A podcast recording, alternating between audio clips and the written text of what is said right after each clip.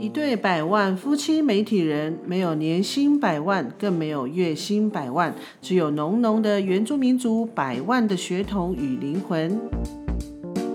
百万纽斯集，By One Talk News 是台湾第一个以原住民族为观点的媒体试读播客。我们将从台湾族的视角，用新闻扭转你的思考，也用新闻重建你对原住民族的印象。百万纽斯集，邀你扭转思考，再升级。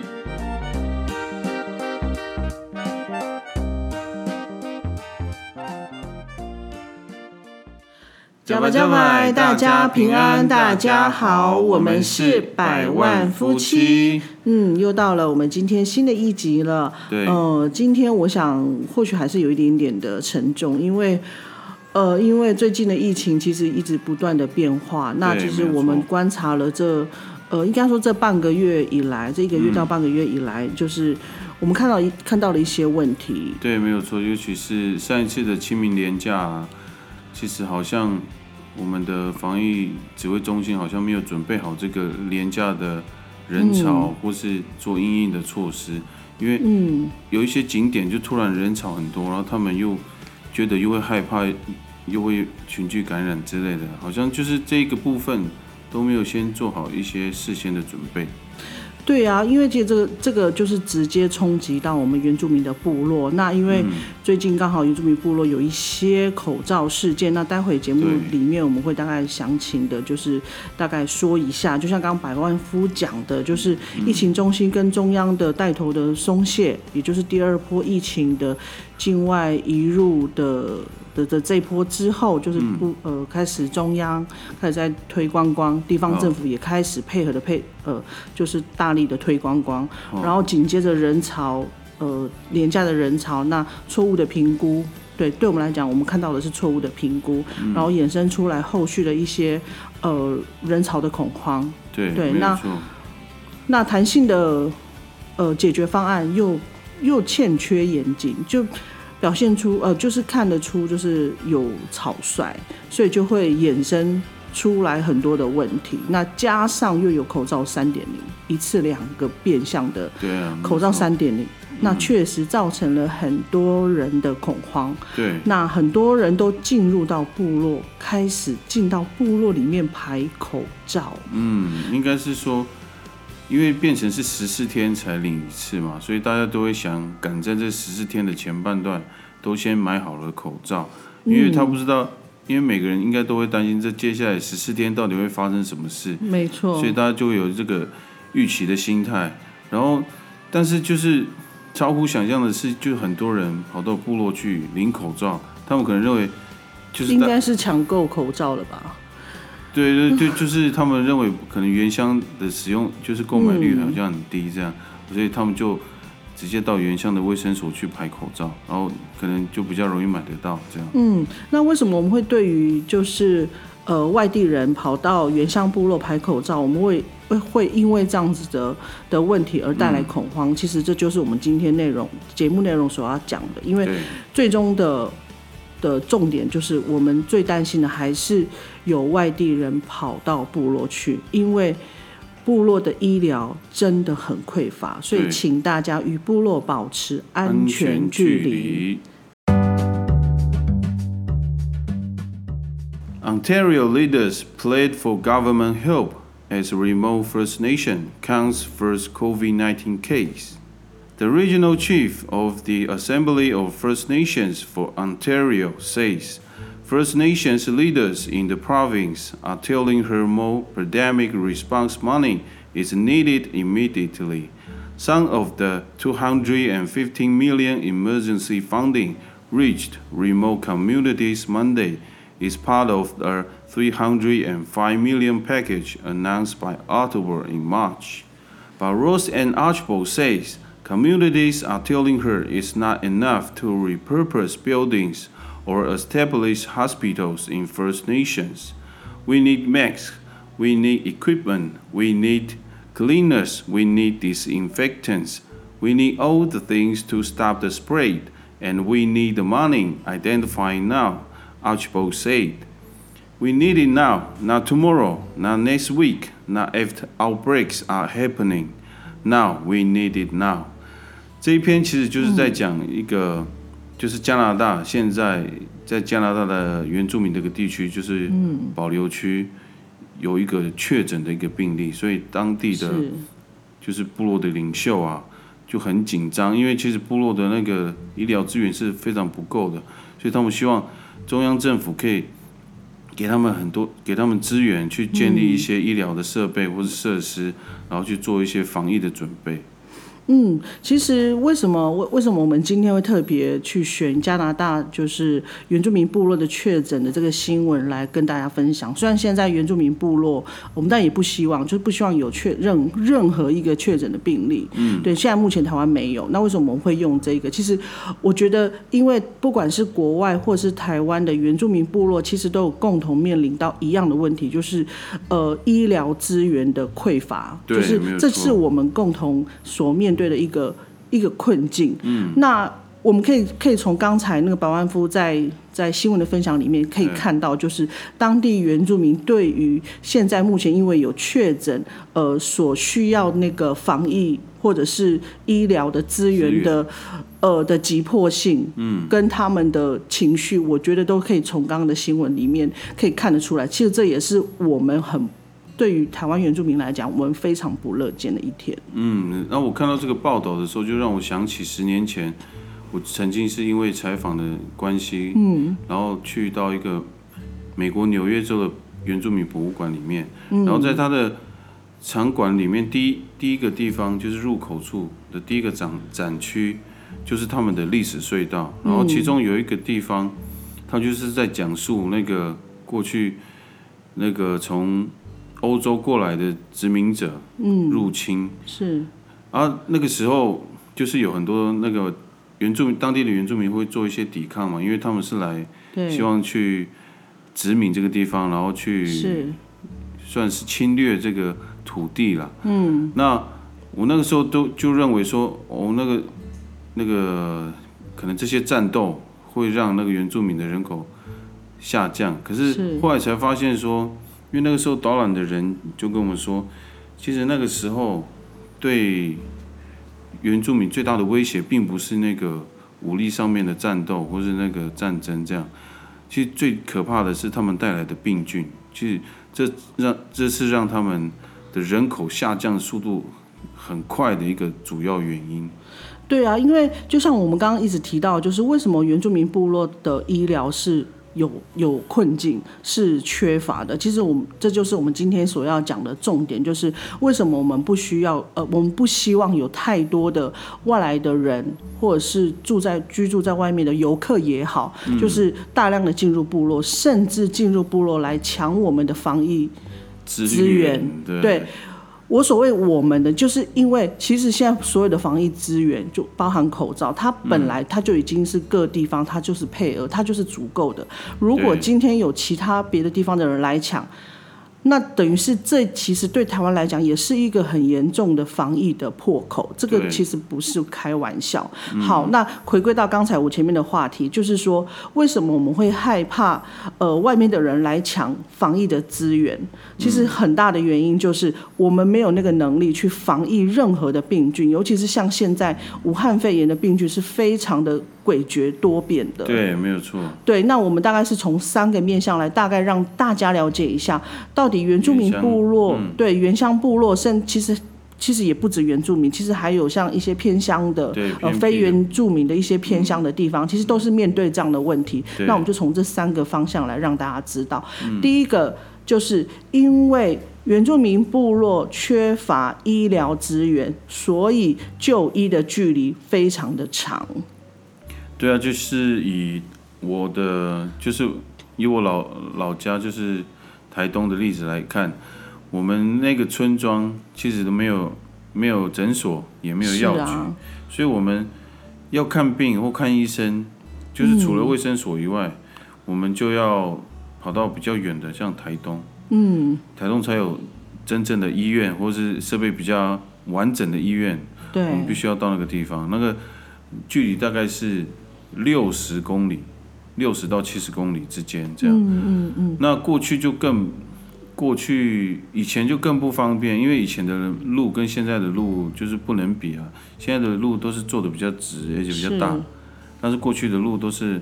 蜿蜒崎岖的，都不太好走。嗯。所以我们都花很多的时间，就为了要去在车程上面。嗯。对啊，而且像刚刚百万夫提到的，他们的部从他们的部落就近的医院就到台东市。虽然说现在呃道路的那个修整已经是非常好的，但是其实从他们的部落，比如大竹村，他们到台东六十公里，它其实就只有那一条路，它没有其他其他的替代道路。那尤其是在呃。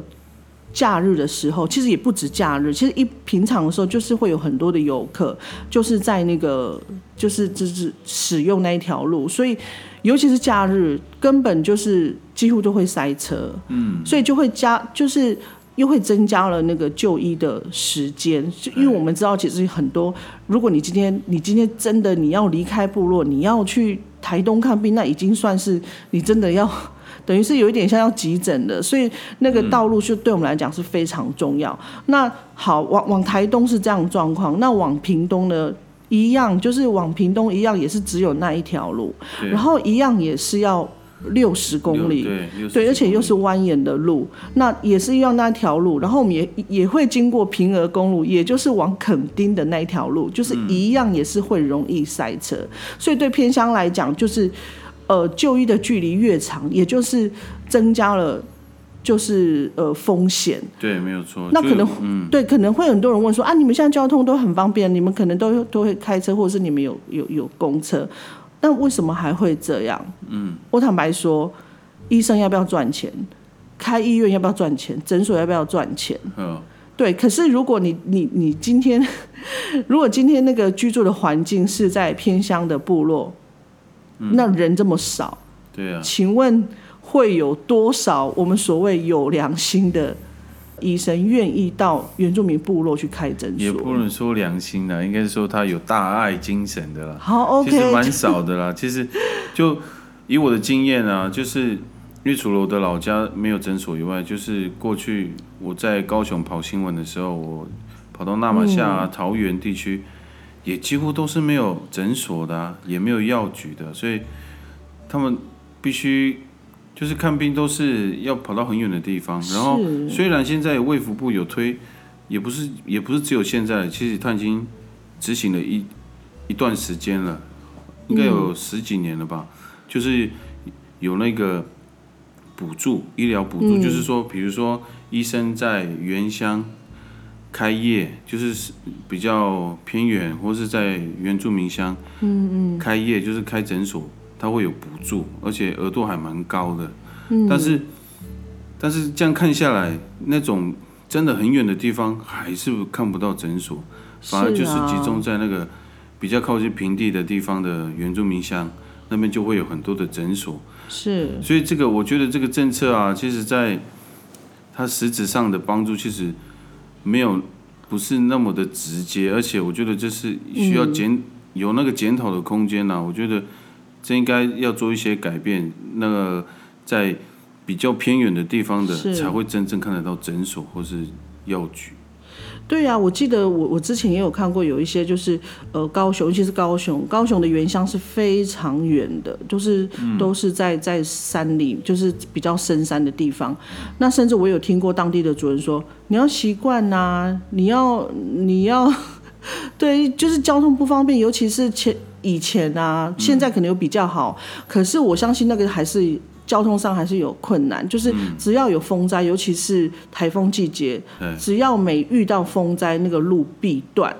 那我也听过当地的主人说啊，你要就就像我刚讲，你要习惯嘛，反正反正你急也没有用，嗯，因为你现在急，你现在急着送病患下去也没有用，因为你也出不去。像我之前在那个高雄的一个部落，应我想一下，应该是当地的。那个部落领袖曾经跟我说：“你在部落啊，就是你要你在部落生活，你就第一个要学会的就是忍耐。哦，因为有的时候你需要医疗的时候，你必须等待，或是说你也不一定有时间下山，或是说你不一定有交通工具载你去，是，所以你在部落就是要先忍耐，然后等到有机会的时候，你才有机会去看病。对，但是讽刺的是，我们都是一样的，我们都是一样中华民的国中华民国的国民。你看这样子面对这样不方便，你要忍耐，你要找机会才能就医。我们一一样都是要付健保费。对，所以现在很流行一个名名词啦，在就大家都很喜欢讲平权嘛，平权，大家平权。嗯。但是在原乡的那个健保健保制度的平权啊，其实一直都都是非常不平均的，也不平衡的。是，但是也也不知道怎么改善呢？因为就是像我们那个南回，像南回医院一直在催，吵多久了？对呀，推多久了？现在还是没有。虽然现在有一个，主要是做急急急救的一个医疗站，是，但是它它的设备还是有限啊，它它可以诊治的那个病症还是有限的，所以那个平权不知道哪一天才能够实现啊。这真的是，呃，有待政府去再多多思考，或是协助我们原乡部落。没错，其实这也是我们大家都需要再继续努力的。我们也希望能够，不管是透过媒体，或透过我们的声音，或是透过我们监督政府，我觉得这个是。所谓的平权，什么叫平权？其实直接影响到你的生命财产安全，其实这个就是最急迫的。好，这个是我们我们呃聊到第一个，就是原住民的医疗困境的第一个现象。那第二个就是呃原住民部落的居住人口现况，以老人以与小孩为主。对啊，其实大部分你到部落平常啦。平常时间都是老人或是小孩，因为青壮年都到外地工作了，所以是啊，你平常到部落你是看不到青壮年的，对，所以都是老人跟小孩。那老人家有的其实他甚至没有交通工具，所以他必须依靠很多，呃，比如说巡回医疗，或是有村长如果有这样的服务，因为我之之前有听过像来意的文乐村长，他就有自己开自己的车。是，就是每就是他会定期的，就是有人要去看病，他就会载他们去，除非有像这样的服务。是，可是这都是热心的人才会做的，所以在部落里面，这些老人或是小孩，他们都是应该是说，不管是嗯哪个方面，比如医疗啊，或是他们的经济啊，或什么，他们其实真就是真正的弱势。对啊，什么叫所谓真正的平权？其实真的不能只靠。呃，善心人士真的不能只靠一些人的热情去支撑那个所谓的我们要追求的平权。嗯，我觉得这应该是要从呃体制，就是整个国家的体制来去保障，就是真正没有办法享受到平等医疗资源的这些人，还有交通资源的这些人。嗯，对。那因为我我们知道，其实部落的现况就是因为当地呃部落其实就业的机会。机会非常少。其实像我们，像我跟百万夫这些，我们这种青壮年，我们为了工作，其实我们真的没有办法住在，我们没有办法居住在部落，我们没有办法就近照顾我们的老人家。所以现在部落其实大部分都是老年人，或者是呃小孩子。对。那甚至还有一些可能就是呃，可能在外面没有办法工作，或在外面因为。工作受伤的一些族人回到部落，那我就像我刚刚提到的，我们一样在在付鉴保费，我们一样就是尽我们的义务。可是像有些像这些老人家，他是太没有工作，或者或者是他们没有家里的经济没有那么好，他们甚至连健保卡啊健保费都付不出来。对，有的甚至健保费都缴不出来。对呀，所以这确实是在普遍很多的部落的的现况，可能大家。大家真的不要以为说这个是这是到底是哪什么世界？其实这就是二零二零年的现在，在部落里面还是有还是有这样的状况。对对啊，好，那这是第二个，然后第三个，我们的医疗困境就是目前部落的医疗还是以卫生所为单位。没有错，就是真的很多部落都真的只能靠卫生所。嗯，像。他有的更偏远的，他可能就是要等待那个每个礼拜一次啊、两次的巡回医疗，然后他才能够看病，或是他才能够拿药。对，这他们必须就是都靠这个，因为对他们来说，尤其是老人家，如果他没有交通工具，他真的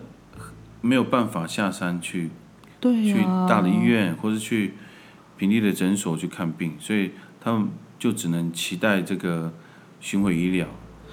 对呀、当然现在巡回医疗虽然我们呃只有它，可是它其实对我们来讲是非常重要，它是呃呃一个乡里面就是最基础的一个医疗的单位。那就像刚刚我们有提到的，就是因为卫生所的配额，就是医生的配额，其实本来都没有很多，而且对对，就是只有一位，一两个，对，差不多一两个。大部分都是一个。对，然后其实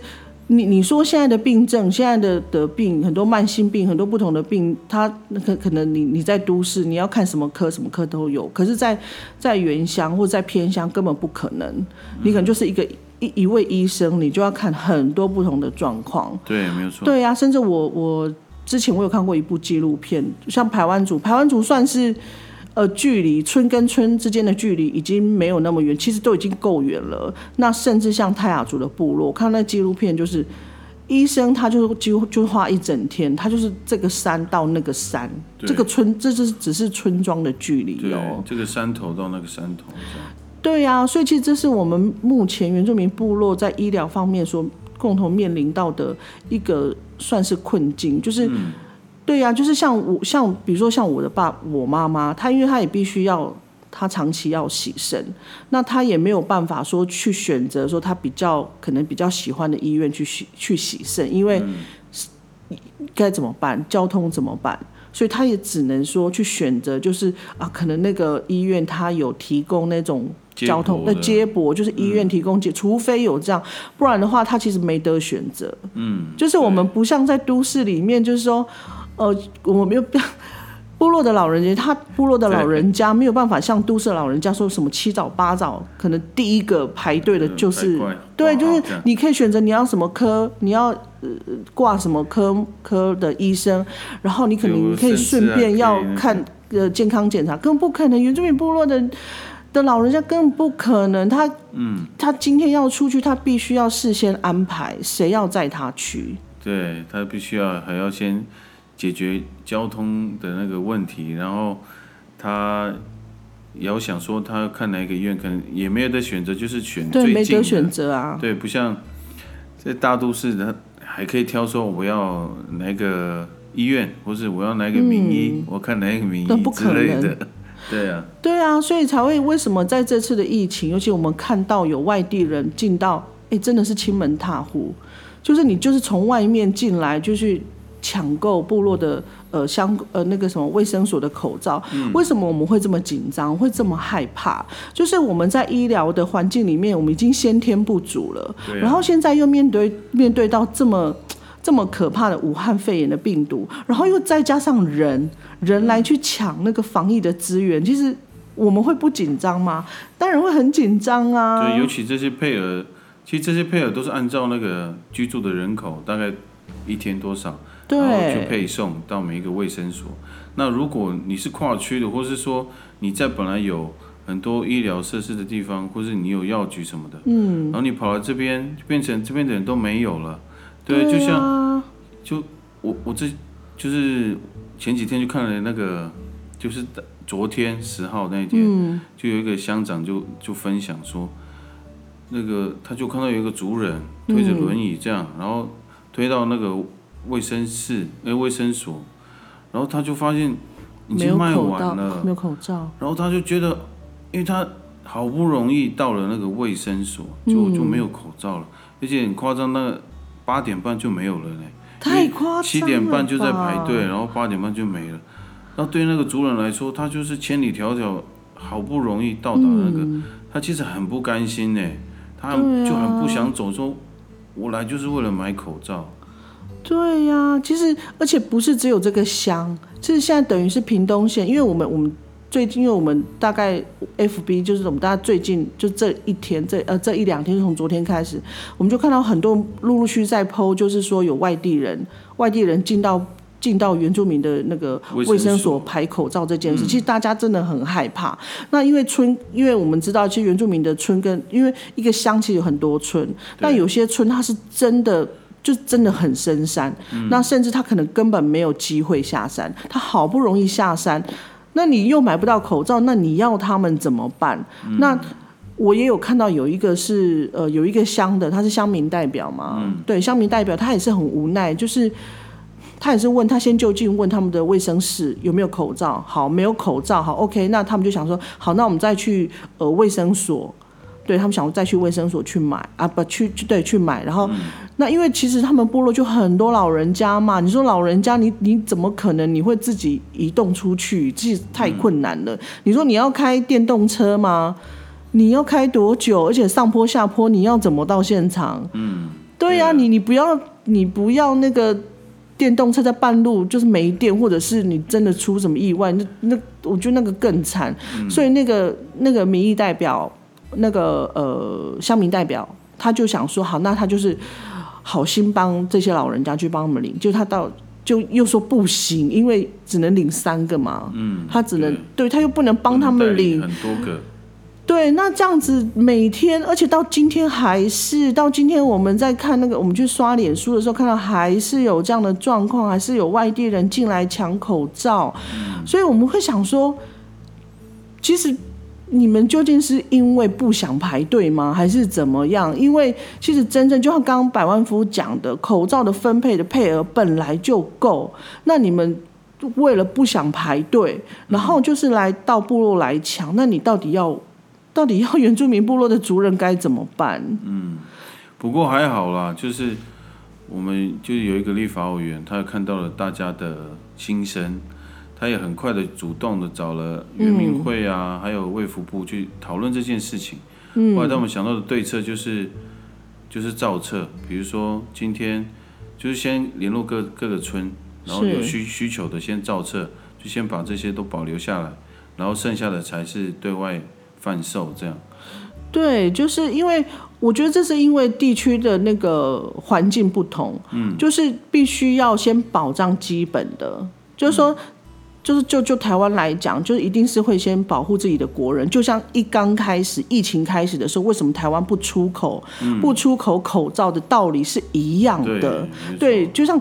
对我们我们放大来想，如果我们开放外国人来买口罩，我想台湾的人也会很紧张，也会很恐慌吧。其实这个道理就是一到部落的概念是一样的，所以。我觉得还好，现在就是有有这样子的解决方式。那当然，我们今天提出这个，我们不是说一昧的去批评说啊，我们要分原住民或非原住民，因为其实大家都是同一条船上。其实我们大家都是现在台湾防疫很重要的。团的团体，对，就是你即使一个部落，你可能一个小小的部落，你出现了一个确诊，其实一个确诊之后，其实整个部落因为原本先天的医疗环境就不好，其实很容易就会扩散，扩散病情，这个它就会变成台湾整个防疫的破口，其实对大家都没有好处啦。没错，就是大家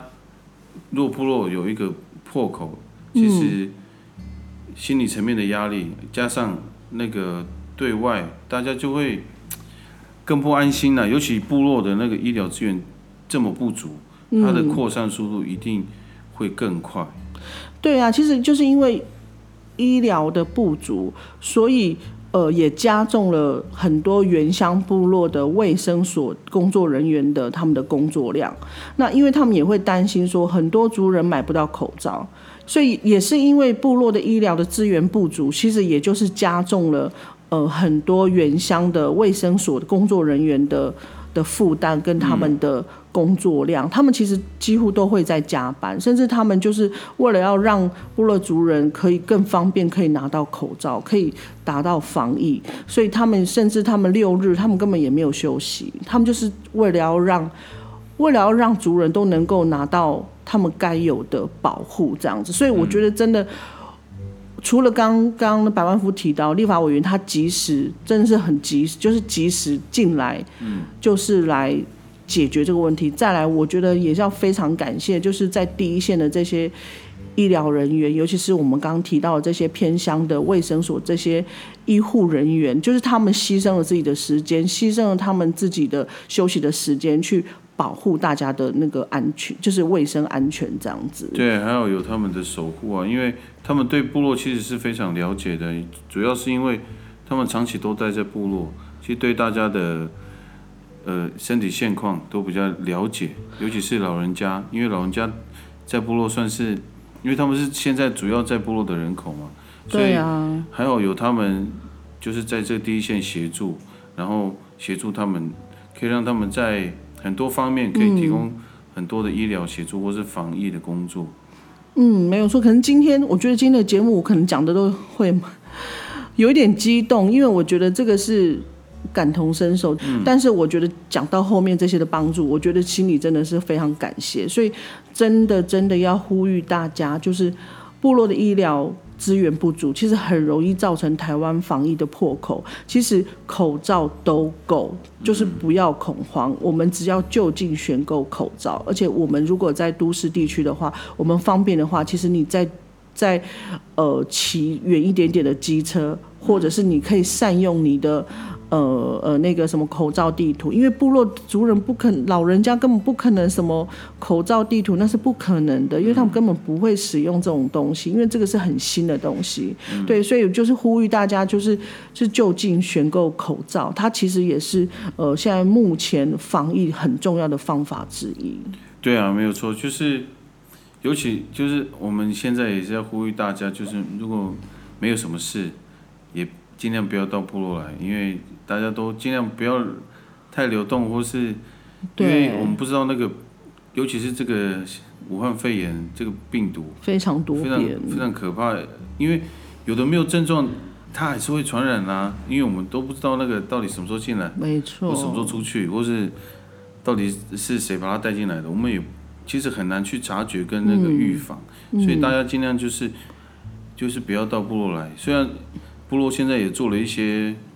一些防疫工作了，像有的人在部落入口就有设防疫站，嗯，然后在喜宴的时候也是有也有做那个什么体温的检测啊什么的，嗯嗯，甚至像现在那个雾台乡很有很有名的那个哈游戏，他们部落里面的人也是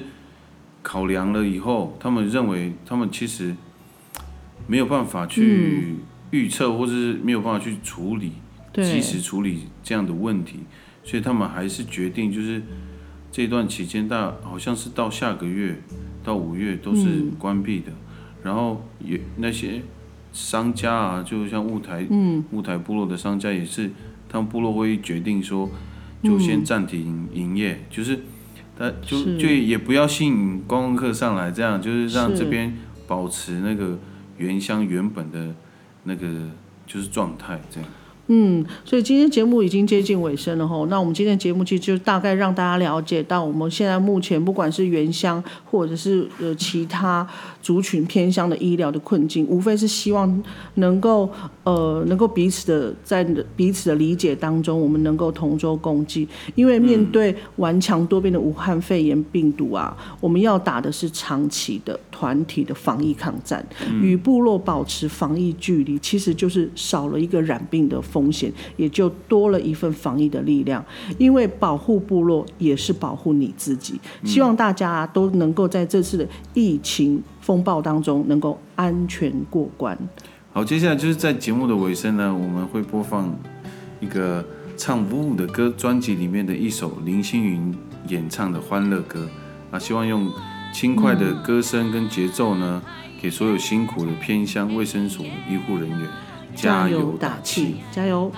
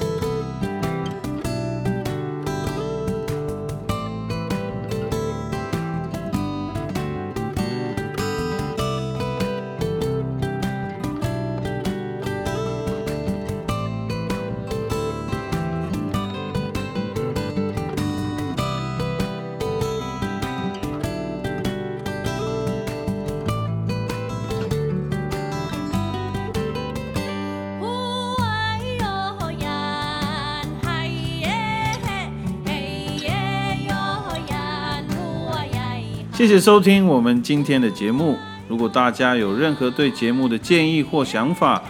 欢迎到百万纽斯集的脸书粉砖或 IG 留言，让我们知道你的想法。也邀请大家透过收听平台订阅我们百万纽斯集，我们会在每周六的夜晚上架最新一集的节目，请大家持续锁定百万纽斯集，下次见，拜拜。